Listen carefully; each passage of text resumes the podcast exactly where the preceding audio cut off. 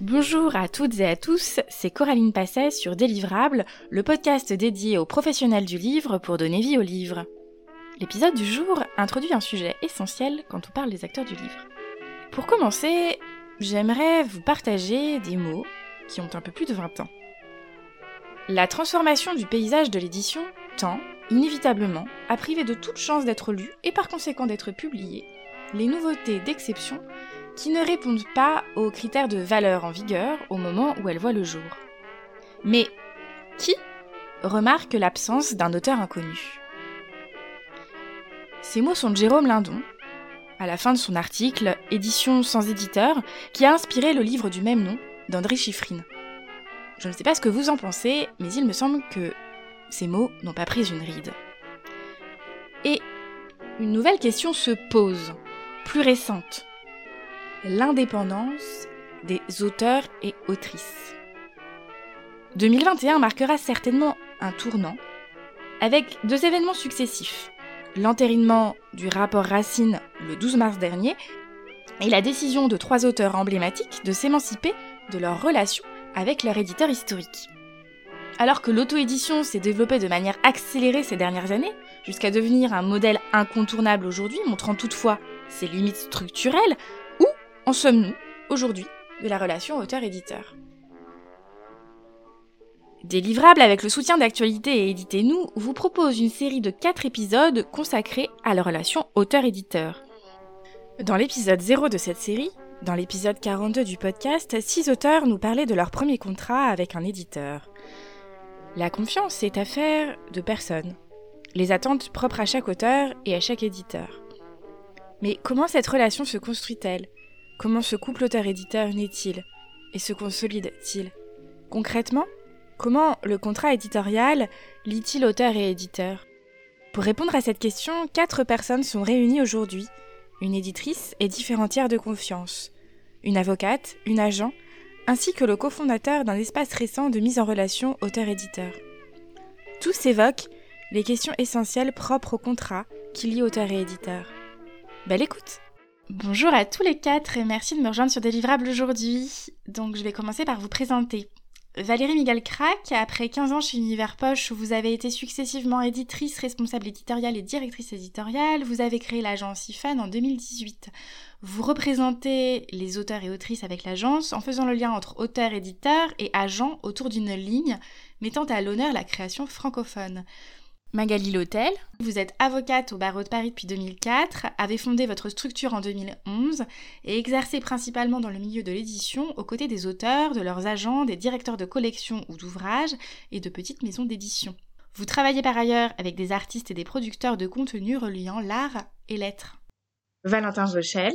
Tu as une longue expérience commerciale, notamment en librairie, puisque tu as travaillé 9 ans à la direction de la librairie du Virgin Megastore des Champs-Élysées.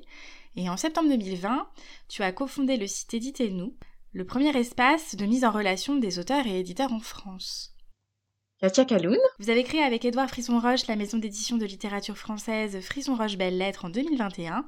Vous en êtes la directrice littéraire et vous êtes aussi directrice éditoriale pour les éditions Kiwi et Elbor. Magali, est-ce que vous pouvez nous expliquer à quoi sert concrètement un contrat entre un auteur et un éditeur? Quelles sont les questions essentielles à se poser quand on est par exemple auteur ou éditeur et qu'on a peu l'expérience du contrat? Oui, merci pour votre invitation. De manière générale, un contrat a pour objectif de définir ce qui va être transmis et de définir la rémunération de la personne qui, aura transmis l'objet. La difficulté là, c'est que l'objet en question, c'est une création. C'est une œuvre de l'esprit avec un auteur qui a mis sa personnalité et c'est pour ça que le contrat d'édition est un contrat qui est extrêmement euh, réglementé et qui fait l'objet de règles précises dans le code de la propriété intellectuelle. Donc l'objet d'un contrat d'édition, c'est de définir les droits et les obligations entre les éditeurs et les auteurs en sachant que ce contrat doit nécessairement être écrit. Il doit contenir des clauses obligatoires de la part de l'éditeur, c'est-à-dire que le législateur est venu protéger l'auteur en définissant précisément ce que l'éditeur doit mettre dans ce contrat. Du côté éditeur, l'attente du contrat d'édition, c'est de définir précisément quel va être le manuscrit qui va être remis par l'auteur et puis quels vont être les droits qu'il va pouvoir exercer sur ce manuscrit. Et notamment, lui, son objectif, c'est d'avoir évidemment des droits assez étendus pour pouvoir travailler ce manuscrit, le publier, éventuellement l'adapter. Du côté de l'auteur, l'objectif, c'est de savoir concrètement quelle va être l'exploitation permanente et suivie qui va être donnée par l'éditeur à son ouvrage, quels vont être les comptes rendus, ces, fameux relevés de droits quel va être le contenu de ces relevés droits d'auteur, c'est-à-dire préciser par exemple le nombre d'exemplaires qui vont être tirés, préciser euh, les adaptations qui vont être faites, dans quelle langue ce qui va être vendu, ce qui aura été vendu. Voilà de manière un peu classique euh, les attentes de chacun. Moi, ce que je remarque, c'est que souvent, quand un, jeune auteur n'a jamais euh, conclu de contrat d'édition, quand il va voir un éditeur, souvent on lui présente le contrat d'édition comme un contrat d'adhésion c'est-à-dire comme un peu un contrat consommateur où on lui dit bon bah voilà c'est le contrat d'édition vous ne pouvez rien négocier. Alors qu'en réalité pour moi un contrat d'édition c'est justement un contrat particulier et on va pouvoir faire du sur-mesure et travailler un peu euh, ses obligations. Donc la première obligation de l'éditeur que l'on va pouvoir travailler c'est l'étendue de la cession de droit notamment. Et souvent l'éditeur va vous dire bah moi il me faut une étendue la plus large possible pour pouvoir travailler euh, ce contrat donc l'auteur doit se dire à chaque fois qu'il va conclure un contrat d'édition qu'est-ce que je veux? Est-ce que je remets mon manuscrit et après je je ne m'en occupe plus du tout et ça va être le travail expert de l'éditeur? Ou est-ce que je vais vouloir participer à la publication de cette œuvre à sa promotion et aux adaptations qui vont pouvoir en être faites? Et donc cette clause étendue de la session, elle est très importante pour ça. C'est-à-dire que l'éditeur va pas se contenter de demander, et c'est tout à fait normal, hein, il va dire, voilà, vous me demandez de publier, euh, d'imprimer en fait ce manuscrit pour pouvoir le publier, soit en version euh, print, soit en version numérique euh, par exemple. Mais l'éditeur va aussi potentiellement pouvoir demander d'autres droits à l'auteur et ce qu'on appelle nous les droits d'adaptation. Par exemple, la possibilité de faire une récitation publique, la possibilité de faire une adaptation audiovisuelle. Ça, c'est un contrat qui va être séparé, mais qui est quasiment signé simultanément et toujours en réalité avec le contrat d'édition, c'est le contrat de cession des droits d'adaptation audiovisuelle, adapté en représentation théâtrale. Ça, c'est vraiment, c'est ça la clause étendue de la cession. Et cette clause, elle est fondamentale parce que certains auteurs parfois peuvent se sentir euh, complètement dépossédés de leur œuvre.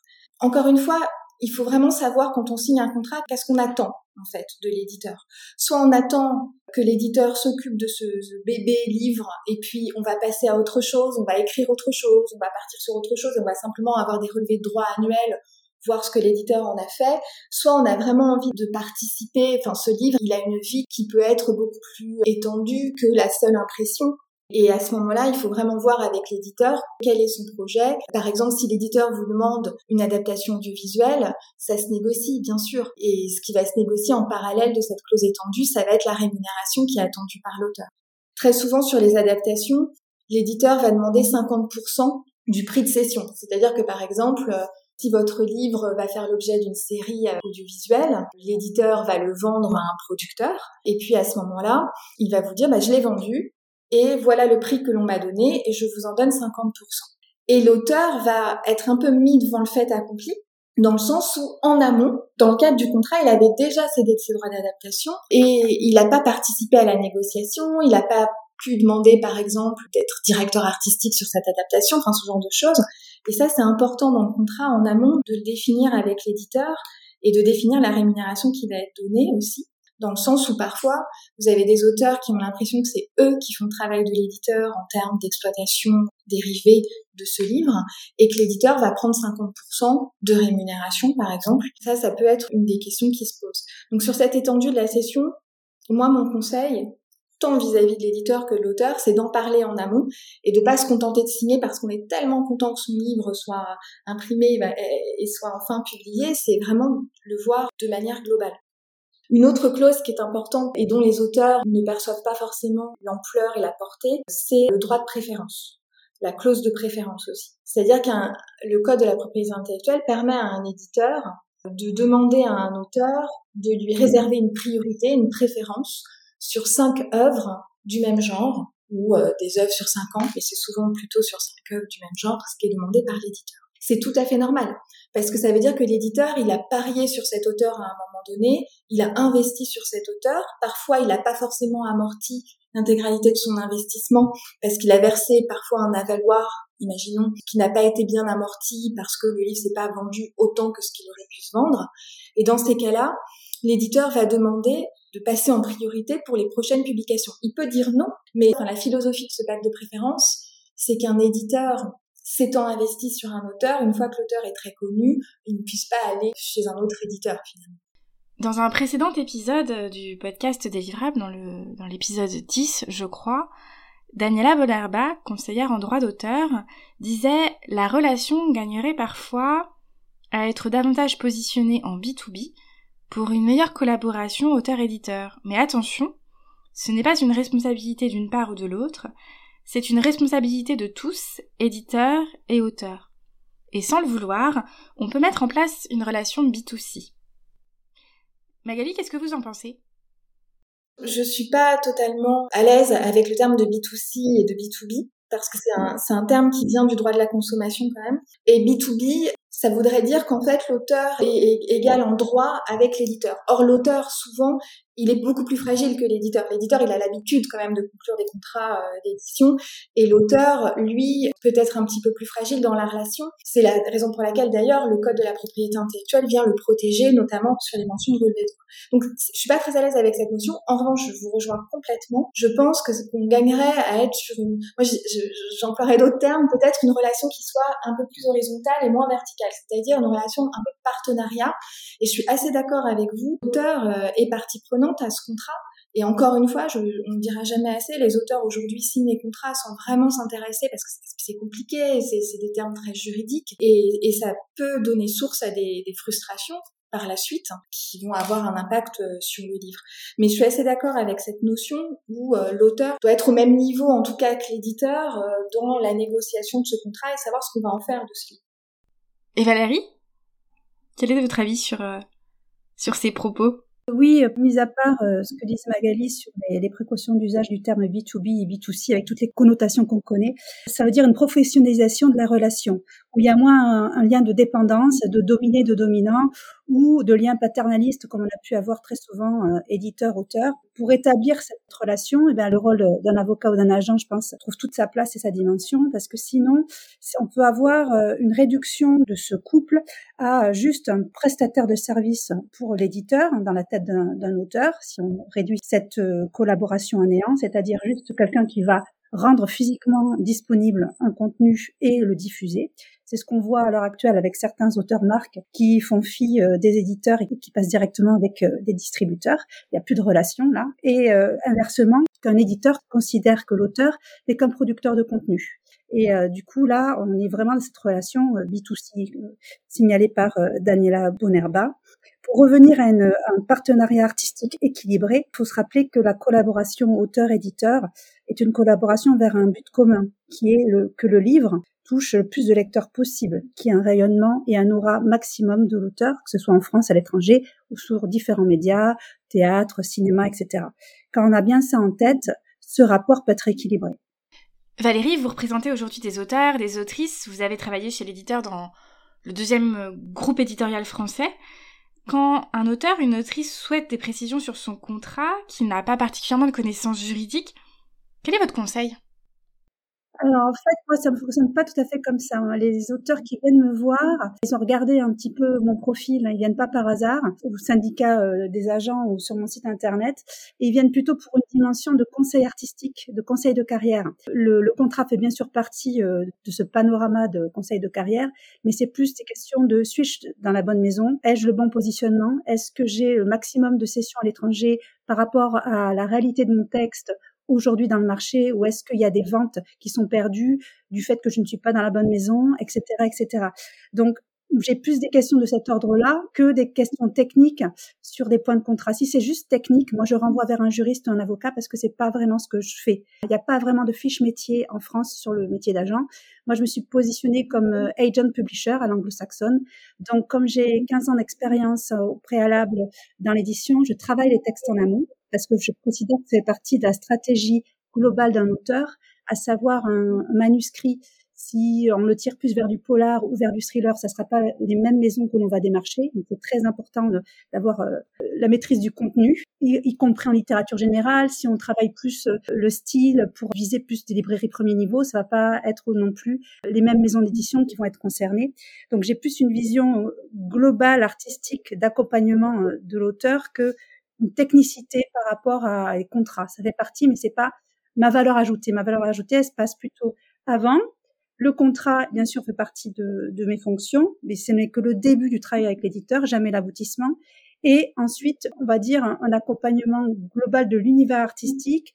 Si l'auteur il a envie de faire des euh, livres audio euh, inédits, ben, je vais passer sur des, livres audio inédits et sans papier parce que c'est plus adapté, parce que c'est plus travaillé au niveau des dialogues. Ou s'il a besoin de, faire une pièce de théâtre avant de passer au roman, eh bien, je vais euh, démarcher les festivals ou euh, les producteurs de théâtre. Donc, ça, ça sort du cadre global, on va dire, de l'édition stricte. Et je peux aussi intervenir après sur les positionnements pour les couvertures, promotions, etc., à la carte avec les petits éditeurs qui n'ont pas de services dédiés marketing commerciaux. J'entends que vous représentez des auteurs, des autrices déjà installés. Quel conseil vous donneriez du coup à un auteur qui n'a pas cette euh, expérience? En général, il faut que je le représente pour pouvoir avoir le dialogue avec la maison d'édition et euh, négocier en son nom le contrat. Et euh, en général, on a une conversation très en amont sur les points importants pour lui dans la relation avec euh, l'éditeur. Et après, à charge pour moi de négocier au mieux de ses intérêts les clauses, que ce soit de durée, d'étendue de cession, d'avance, de royalties, de numérique, etc. Mais je ne conseille pas les, auteurs en tant que tels puisque c'est pas eux qui négocient, c'est moi puisque je les représente après.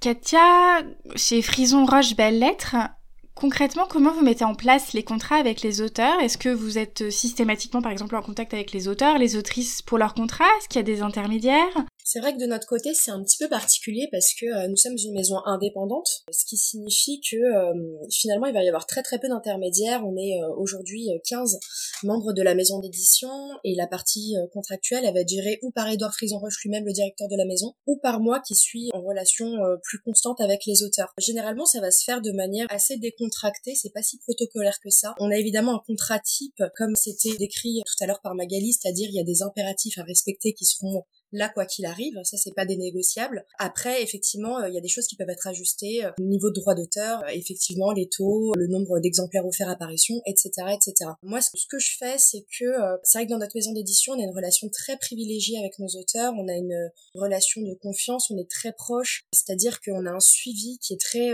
constant et régulier avec eux. Donc moi à ce moment-là, surtout qu'on signe beaucoup de primo-auteurs donc qui n'ont pas l'expérience contractuelle avec des maisons d'édition, j'ai une approche assez pédagogique quand je présente contrat. C'est-à-dire que je vais avoir une conversation ou téléphonique pour nos auteurs distants ou en présentiel, où je vais venir un petit peu poser des balises pour déjà familiariser cet auteur, ce primo-auteur, avec le monde de l'édition et ce qu'il trouvera dans le contrat. Donc voilà, je vais poser un petit peu les jalons. Ensuite, je lui laisse le temps de le lire vraiment attentivement, de vraiment le décortiquer et de nous revenir avec des questions. Et donc voilà, il y a vraiment cette pédagogie où on va répondre point par point, que ce soit au téléphone, dans un mail quand il préfère que ce soit noir sur blanc venir expliciter des paragraphes, des articles qui peuvent être un peu abscons a priori parce que ça reste un contrat. Donc euh, tout le monde n'est pas habitué à, signer des contrats euh, aussi spécifiques tous les jours. Il y a vraiment un accompagnement. Moi, je privilégie toujours la transparence. Je veux éviter toute zone d'ombre, vraiment que l'auteur soit pleinement conscient de l'aventure dans laquelle euh, il se lance. C'est une signature non anodine qui engage autant l'auteur que l'éditeur. Donc c'est très important de bien leur expliquer, de les rassurer. Après, vous me posez la question, est-ce qu'il y a des intermédiaires? Très rarement, mais ça peut arriver quand euh, une agente ou un agent entre dans l'équation. C'est beaucoup plus rare pour nous parce qu'en tant que maison indépendante, euh, en tout cas c'est la vision que j'ai des agents qui peuvent euh, plutôt faire les relais avec des grosses structures ou, peut-être que les rapports de force sont, un petit peu plus serrés. C'est vrai que chez nous, on est très joignable, très accessible, donc généralement le, la relation s'établit assez facilement dès le début. En pratique, comment est-ce que vous sélectionnez vos manuscrits? En fait, on a deux moyens euh, privilégiés, c'est-à-dire qu'on a nos sites internet où on reçoit beaucoup de manuscrits qu'on nous envoie spontanément. Donc ça, ça reste quand même euh, un terreau de manuscrits continu et très important. On, en est à une trentaine de manuscrits qu'on reçoit par semaine. Ça, c'est la première chose. Et puis moi, en tant que directrice éditoriale, j'ai aussi dans l'idée de ne pas me contenter d'attendre que ça arrive. J'essaye, en tout cas c'est mon rôle, de créer la stratégie éditoriale. Donc je vais aussi démarcher des auteurs, généralement des primo-auteurs. C'est-à-dire que l'idée c'est vraiment de, de créer de l'originalité sur le marché, donc d'aller chercher des personnalités qui ont des choses à dire, mais qui n'avaient pas forcément pensé en faire un livre. Donc moi je vais les approcher par différents euh, canaux et leur proposer. Donc là à ce moment-là on est vraiment dans une création éditoriale. Voilà, on va imaginer le projet. Est-ce que c'est un livre pratique? Est-ce que c'est un roman? Est-ce que c'est autre chose encore? Donc voilà, ça va être les deux canaux. Euh, à chaque fois, on, on s'adapte en fait. C'est vraiment du sur-mesure.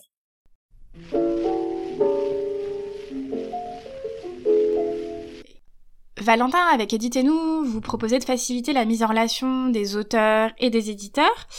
Est-ce que tu, pourrais nous expliquer comment votre proposition se positionne par rapport aux agents, par exemple? Ouais, merci pour ton, invitation. Alors avec Edith et nous, on a essayé de remédier à un problème d'échelle. On estime qu'aujourd'hui, il y a entre 2 et 5 millions de Français qui écrivent et qui ont un manuscrit. Et euh, je ne sais pas si le chiffre est exact, mais euh, on estime qu'il y a à peu près une soixantaine d'agents littéraires en France. Donc, on voit bien que les proportions sont pas en faveur euh, des auteurs et que, effectivement, les agents littéraires, au-delà de, de, leur rôle de dénicheur de talent, ils représentent aussi les auteurs connus et installés. Donc nous, on a euh, essayé d'inventer un nouveau modèle qui permette à la fois aux auteurs de présenter leurs textes dans les meilleures conditions et aux éditeurs de faire leur choix parmi une, une production filtrée et une sélection organisée et recommandée de manuscrits. C'est un modèle qui permet aussi euh, à une équipe composée d'éditrices et d'éditeurs de, s'appuyer justement sur euh, ce qu'on appelle la, tech hein, finalement hein, euh, dans notre concept pour accompagner les, recherches et, les découvertes des éditeurs. Donc on est amené, on l'a fait notamment avec avec Katia, à faire des recommandations d'auteurs et de manuscrits quand, quand ceux-ci nous paraissent correspondre de manière hyper pertinente, soit à une ligne éditoriale, soit justement à un souhait d'ouvrir de nouveaux champs chez un éditeur. Du coup, un texte qui est déposé sur votre site est-il protégé? Est-ce qu'il est protégé pour l'auteur? Est-ce qu'il est protégé euh, pour l'éditeur? Et autre question, est-ce que l'éditeur qui serait intéressé par un texte euh, a un droit de priorité sur ce texte? Alors déjà, ce qui est euh, hyper important, et puis je reviens un petit peu sur ce que disait Magali tout à l'heure, sur la vulnérabilité des auteurs. Une des, grosses découvertes qu'on a faites quand on a ouvert Éditez-nous, c'est que cette vulnérabilité, elle se traduit chez les auteurs par une grande méfiance, en règle générale, à l'égard de l'édition au sens le plus large. Pourquoi? Simplement parce que effectivement, c'est tout, ça du point de vue de l'auteur qui ne connaît pas les, les, euh, usages est un peu confus. Euh, on lui propose parfois effectivement des contrats euh, à compte d'auteur, des contrats à demi, des contrats à compte d'éditeur, mais avec un certain nombre de caractéristiques qui font que pas tout à fait ce qu'il attendait. Donc nous, une des premières décisions qu'on a prises sur Éditer nous, c'est de jouer le rôle de tiers de confiance. Ça veut dire qu'en fait, toutes les maisons d'édition qui font une demande de création de compte, on les vérifie. On ne valide jamais leur activité sur, sur Éditez-nous sans avoir euh, préalablement vérifié un certain nombre d'informations, notamment le, le, type de contrat qui est proposé et, et, par exemple le diffuseur, le distributeur, euh, qui sont pour nous euh, aujourd'hui essentiels pour qu'un livre puisse rencontrer son auteur. Ça fait partie des choses qu'on vérifie avant de valider la création de compte d'un éditeur. Ça veut dire qu'en fait, avant cette étape de vérification, les éditrices et les éditeurs ne peuvent pas accéder au texte. Les textes sur Éditez-nous ne sont accessibles que par les professionnels qui ont été validés. Ça, c'est la première chose. La deuxième chose, c'est qu'en fait, on propose aujourd'hui à tous les auteurs qui sont, euh, les autrices et les auteurs qui sont euh, abonnés sur Éditez-nous, de protéger leurs manuscrits par un ancrage sur la blockchain. En fait, et là je, parle sous le contrôle de, Magali, euh, il n'existe en fait aucune obligation de dépôt d'enregistrement pour que naisse un droit d'auteur. Pourtant, protéger son œuvre avant la parution, c'est assez essentiel. Et euh, l'avantage de la, technologie blockchain, c'est que ça permet d'établir l'existence d'une œuvre à une date donnée et de, prouver qu'on en est bien l'auteur. Donc nous, en fait, aujourd'hui, c'est un service qu'on propose à tous les auteurs et qui est euh, dans l'abonnement et qui leur permet comme ça de s'assurer à minima quelles que soient les démarches qu'ils pourraient entreprendre en dehors d'éditer nous, que leur manuscrit a été euh, horodaté. En fait, c'est euh, la création de la preuve d'antériorité qui leur permettra, si un jour euh, un litige devait euh, paraître sur la paternité de leur œuvre, de se défendre. Magali, du coup, pour vous, à partir de quand un auteur doit-il protéger son texte? C'est ce que vous disiez, hein. en fait, on n'a pas d'obligation de dépôt. Pour, euh, on est protégé, le code de la propriété intellectuelle vous protège à partir du moment de la création. Néanmoins, en cas de litige, en cas de difficulté, donc je vais donner un exemple, proposer un, manuscrit à un éditeur qui le refuse, et puis vous vous rendez compte au bout de, je sais pas, six mois, un an, qu'il y a un, livre qui est publié avec la même histoire que celle que vous avez transmis. Dans ces cas-là, il va falloir que vous prouviez un que vous avez écrit quelque chose et que et donc c'est ce que vous vous disiez Valentin, l'antériorité, c'est-à-dire la date certaine. Donc à partir de quand protéger ben, Je dirais à partir du moment où vous avez quand même rédigé votre manuscrit, même s'il n'est pas totalement terminé parce qu'il n'a pas été retravaillé. Vous pouvez le déposer. Alors vous avez plein de, systèmes. Vous avez donc Éditez-nous qui vous propose ce système de blockchain. Effectivement, vous avez d'autres dépôts euh, possibles hein, à la SGDL. Vous avez aussi euh, d'autres moyens. Et ça vous permet de, donner une date certaine à ce manuscrit. Moi, j'ai l'impression que ça vient donner confiance aux auteurs, c'est-à-dire qu'ils vont démarcher des éditeurs avec euh, plus de sérénité. C'est surtout ça l'essentiel. Parce qu'après, bon, on aura la difficulté de savoir est-ce que c'est bien ce manuscrit qui a été plagié ou pas. Là, il va y avoir un débat juridique que nous, on va devoir travailler à avocat. Mais du coup, ce dépôt, il peut être fait à partir du moment où le manuscrit est terminé. Mais parfois, à partir du moment où vous avez l'impression d'avoir une super idée d'histoire, pourquoi pas? Pourquoi pas le faire euh, dès ce moment-là? N'y a pas d'obligation, tout est libre. Tout dépend, si je comprends bien, du niveau d'originalité de l'œuvre. C'est exactement ça. Il est certain que si vous déposez un manuscrit qui, qui n'est pas encore tout à fait euh, terminé, le niveau d'originalité va être plus faible. Néanmoins, je dirais, il faut le déposer avant d'aller démarcher des éditeurs. Ça, c'est l'essentiel. Donc, même si votre niveau d'originalité n'est pas euh, complètement terminé, déposez-le avant d'aller démarcher des éditeurs. Valentin, chez Éditez-nous, vous facilitez la mise en place de la relation de confiance aussi avec un travail sur le texte en amont de sa présentation avec l'éditeur, non? Oui, alors euh, c'est très simple. Le, concept qu'on a euh, proposé depuis un an permet à la fois aux éditrices et aux éditeurs de faire des recherches et de repérer des manuscrits qui les intéressent, puis ensuite de contacter directement via la messagerie d'éditer-nous les, euh, les, auteurs. Donc ça, c'est toute la partie, on va dire, automatisée qui rend euh, les, éditrices et les éditeurs complètement euh, autonomes. Et d'ailleurs, le premier texte qui a été publié suite à une découverte sur Éditez-nous, enfin aux éditions L'Archipel, ça s'est passé comme ça. C'est une éditrice qui est partie à la recherche, de, de, elle avait une idée précise de ce qu'elle voulait publier et elle l'a trouvé sur Éditez-nous et elle a ensuite effectivement pris contact directement avec, avec l'autrice et, le titre est sorti euh, très récemment puisqu'il est sorti au mois de septembre. Ce qu'on propose également, c'est des recommandations personnalisées. Je vous disais tout à l'heure qu'on a une, une, équipe, super équipe d'ailleurs, d'éditrices euh, et, d'éditeurs qui échangent directement avec les maisons pour comprendre de manière beaucoup plus fine et plus précise leurs attentes et leurs besoins, qui vont faire des, recommandations via tout simplement une note de lecture avec un petit résumé et puis on va identifier euh, quels sont effectivement le niveau du retravail, les axes de retravail et puis aussi le potentiel, que ce soit un potentiel euh, purement euh, esthétique ou un potentiel commercial. Et ça va nous permettre de mettre un peu euh, sous, le feu des projecteurs certains textes auprès de, certaines maisons. Ça nous amène à l'importance du contenu.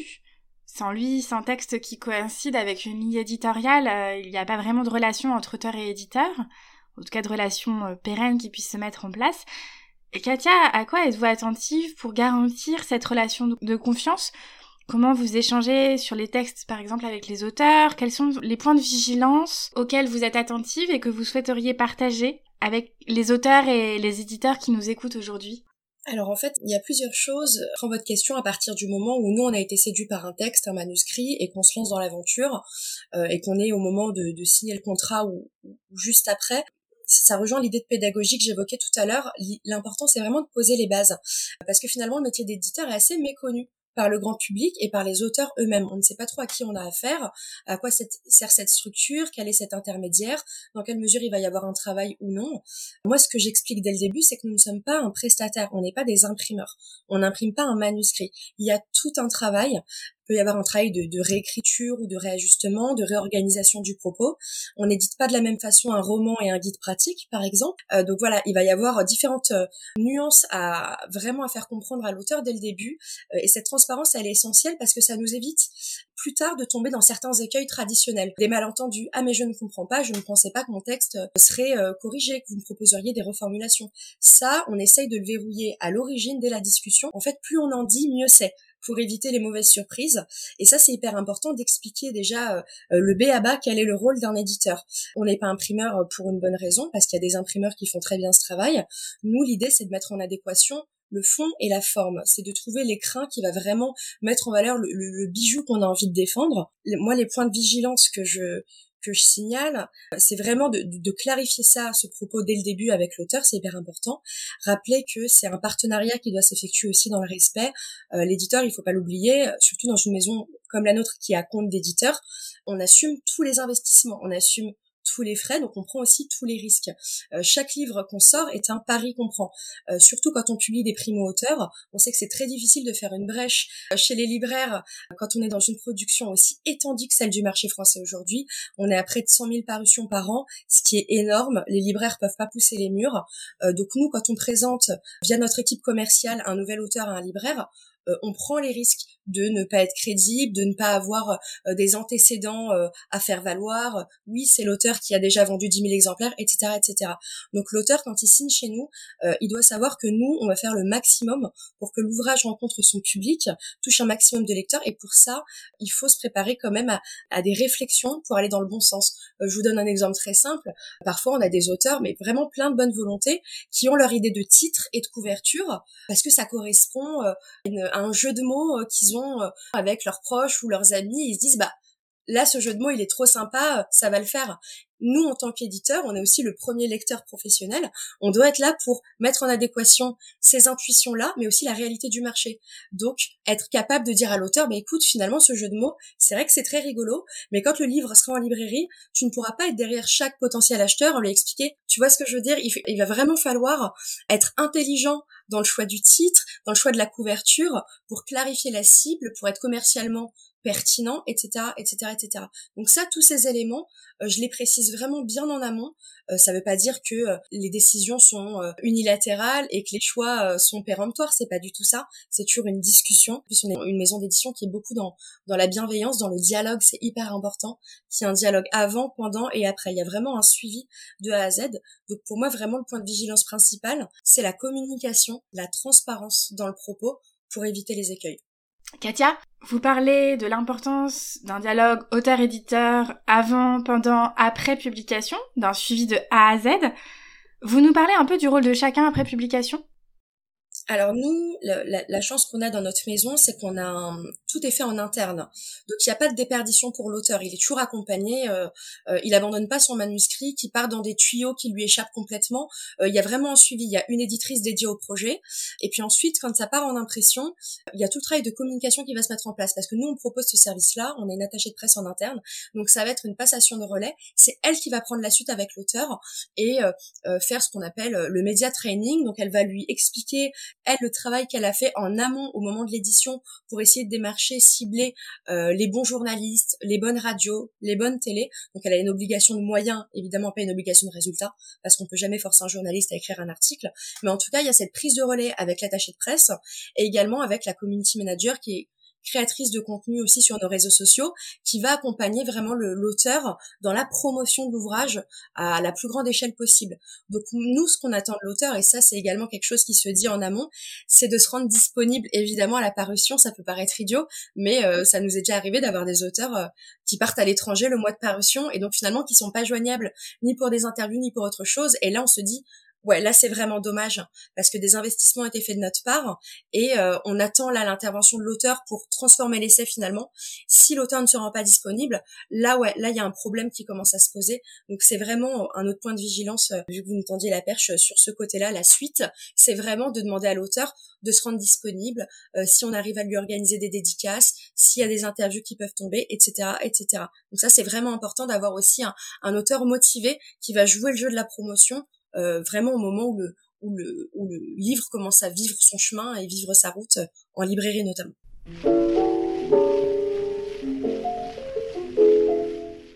Magali, Katia parle de l'importance de la communication. Parfois, elle se complique.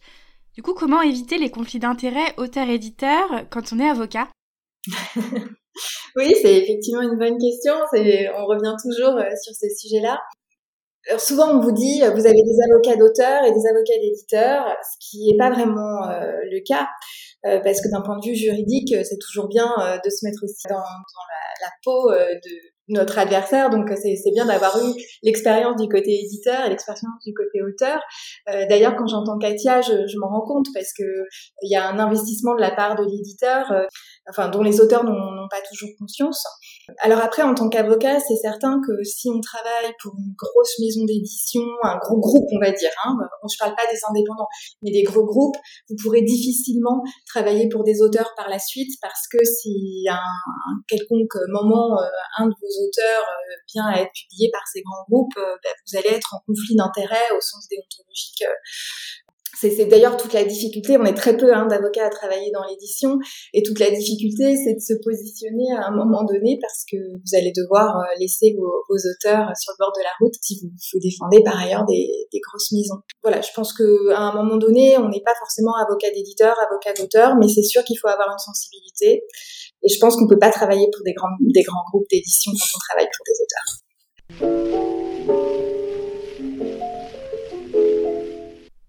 Magali, on a un peu évoqué le rôle distinct d'agent et d'avocat. Valérie parlait, nous parlait de son rôle de représentation d'auteur. Je crois d'ailleurs qu'il existe des avocats agents. Quels sont les périmètres de l'avocat et de l'agent précisément? Alors effectivement, il existe des avocats, on a la, possibilité en tant qu'avocat aujourd'hui de devenir agent. Je pense qu'on a deux métiers très différents. Moi, je travaille avec des agents et, et Valérie l'a évoqué tout à l'heure, je pense qu'elle travaille aussi avec des avocats c'est vrai que pour moi, on n'a pas du, tout le même rôle. Un agent va vraiment accompagner le, travail éditorial, alors qu'un avocat, il fait œuvre de pédagogie pour que l'auteur comprenne le contrat et ce à quoi il va s'engager. Mais c'est vrai que moi, j'ai pas vocation à, en tant qu'avocat, hein, sans être agent, j'entends bien, à choisir, par exemple, tout ce que Valérie a décrit, c'est-à-dire euh, choisir une maison, euh, choisir une ligne éditoriale, euh, travailler sur l'écriture c'est pas mon ADN en tant qu'avocat. En tant qu'avocat, je vais euh, défendre euh, un auteur, défendre des convictions, défendre ses intérêts. Il faut bien que je comprenne l'auteur pour savoir si le contrat qu'il va signer est conforme à ses attentes.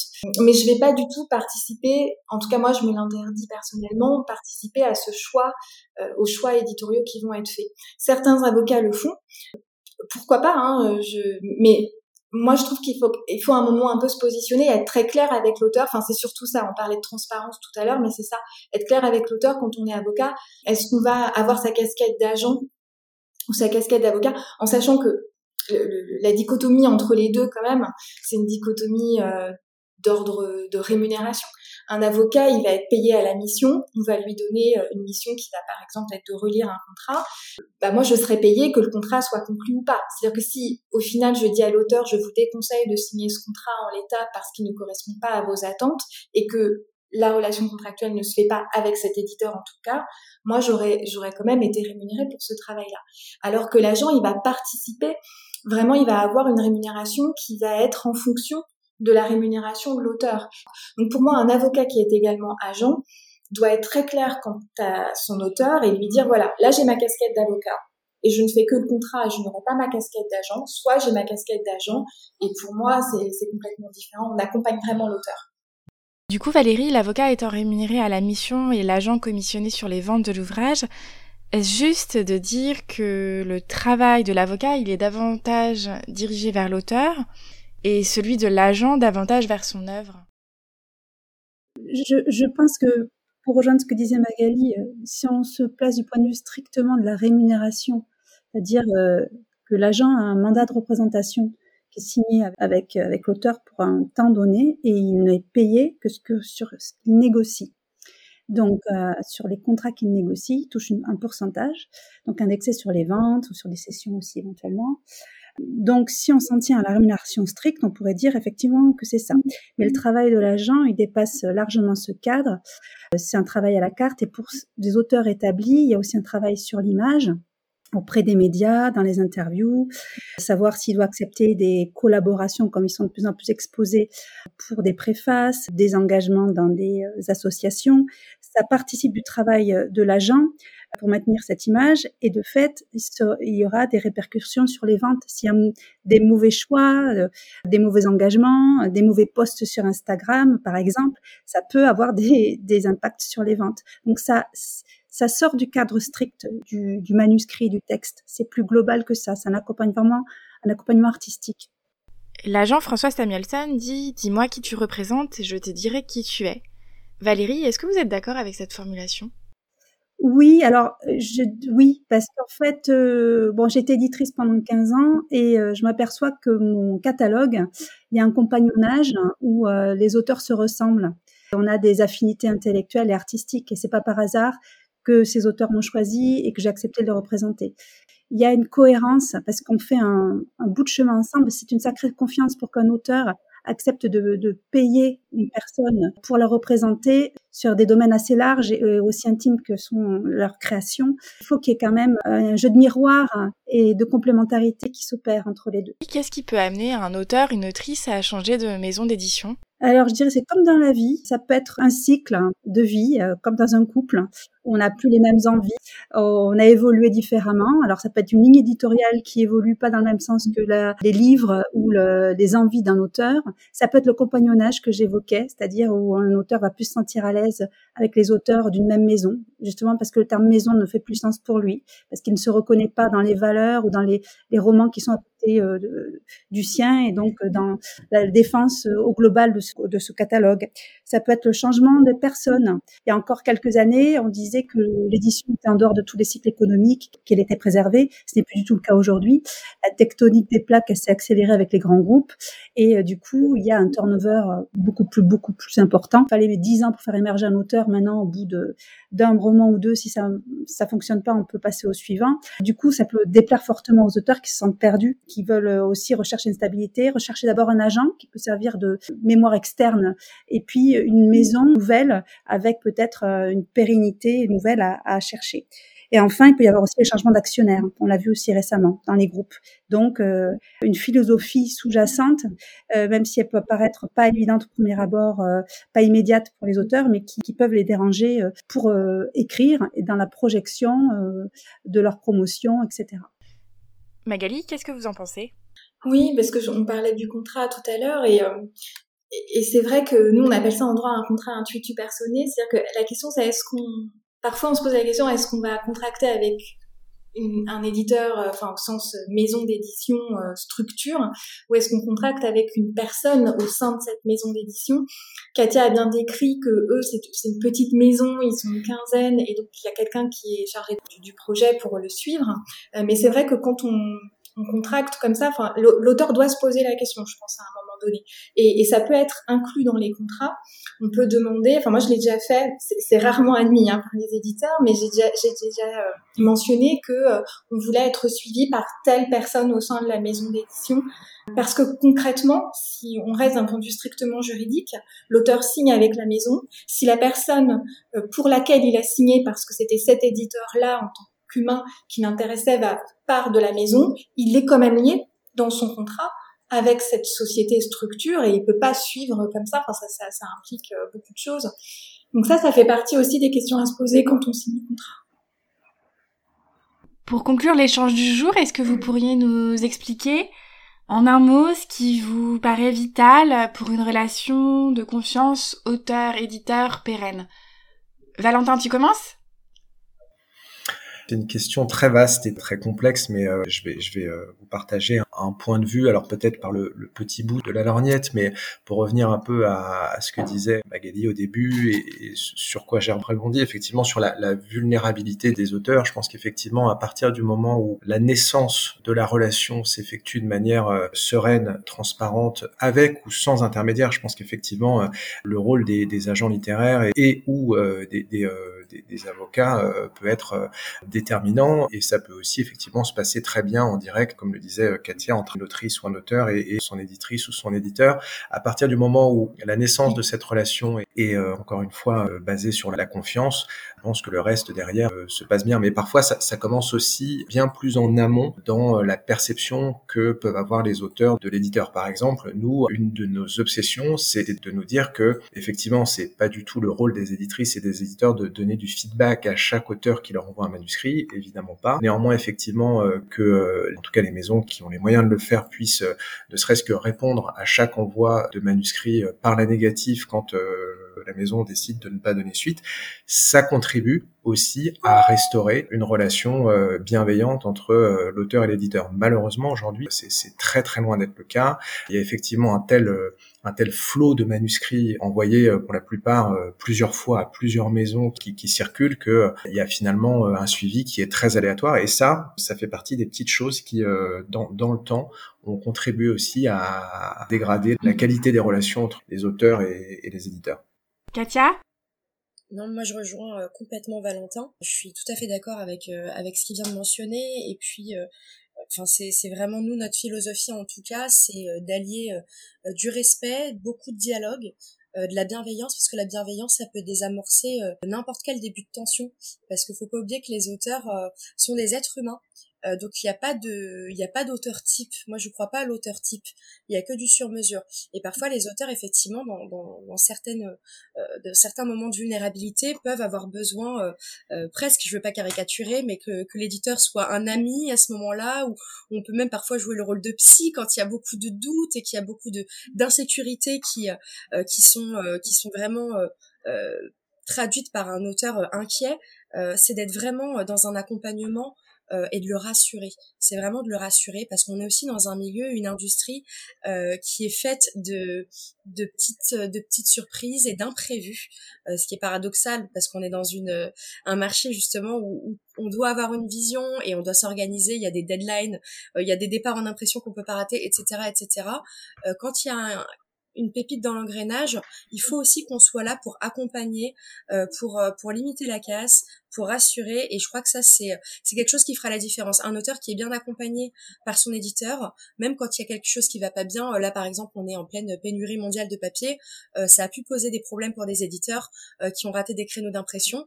Euh, si l'éditeur est dans une relation de confiance avec son auteur, il peut aussi accompagner euh, ce, ce, ce, petit ce petit drame euh, pour vraiment le rassurer. Et puis c'est pas grave de toute façon, on avait anticipé d'une certaine manière, ça ne va pas affecter ni notre travail ni la sortie, etc., etc. Et je crois que quand on a une relation comme ça, ça ne peut que servir la maison aussi, parce que nous, par exemple, nos auteurs euh, se sont un peu formés en communauté, ils, se suivent sur les réseaux sociaux, et euh, il y a une sorte de téléphone arabe très positif où euh, ils, relaient un peu la bonne parole sur l'éditeur que nous sommes. Et tout à l'heure, vous posiez la question de quelle raison de changer de maison d'édition. je crois que la relation auteur-éditeur, c'est une raison de changer de maison d'édition. Nous, on a des auteurs qui viennent nous voir après être passés chez des grands et qui disent bah je veux plus vivre ça, euh, je veux une relation privilégiée, apparemment c'est votre force, allons-y. Donc là-dessus, vraiment, je pense que l'humain, euh, avoir une relation humaine, parce qu'on est entre êtres humains, c'est vraiment ce qu'il faut garder en tête. Magali? Alors pour finir, moi j'ai deux mots. Alors j'ai pas respecté la règle, mais j'aurais transparence et pédagogie. C'est Katia qui l'a qui l'a dit tout à l'heure. Euh, donc la transparence pour moi c'est une évidence, bien informer, s'informer mutuellement et, et la pédagogie. Voilà, parce que je crois que les auteurs en ont besoin d'apprendre un petit peu euh, comment, comment tout ça fonctionne. Valérie? Pour moi, alors je vous ai pris au mot, euh, quand vous disiez en un mot, pour moi c'était le respect. C'est primordial. Le respect au propre et au figuré. Donc le respect des engagements des deux côtés, mais surtout euh, le respect de l'autre, des valeurs, des intentions. et c'est la, la, la, base pour avoir une relation équilibrée et pérenne.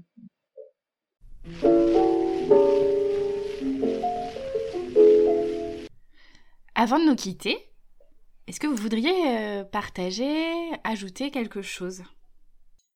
Bah moi ce sera juste un petit mot pour vous euh, remercier pour l'invitation. C'était une super expérience et je remercie également euh, Valentin parce que nous on a commencé à travailler avec Éditez nous et c'est vraiment une superbe structure portée par une superbe équipe. Donc c'est un plaisir de collaborer ensemble. Merci beaucoup Katia et puis effectivement euh, merci vraiment et, euh, bah, c'était un, très beau moment, un très bel échange et euh, perso j'ai appris plein de choses. Pareil. Plaisir amplement partagé. Merci à tous les quatre. Merci pour cet échange, pour vos explications, pour votre clarté et pour votre bonne humeur. À bientôt. Merci. Merci. Merci d'avoir écouté cet épisode qui vous est proposé par Délivrable en partenariat avec Actualité et Éditez-nous. Nous vous donnons rendez-vous la semaine prochaine pour continuer la réflexion sur la relation auteur-éditeur. Nous évoquerons la question de la vie du livre à préparation, le rôle de l'auteur, de l'éditeur et des autres acteurs en présence pour que vive le livre le plus longtemps possible. À jeudi prochain!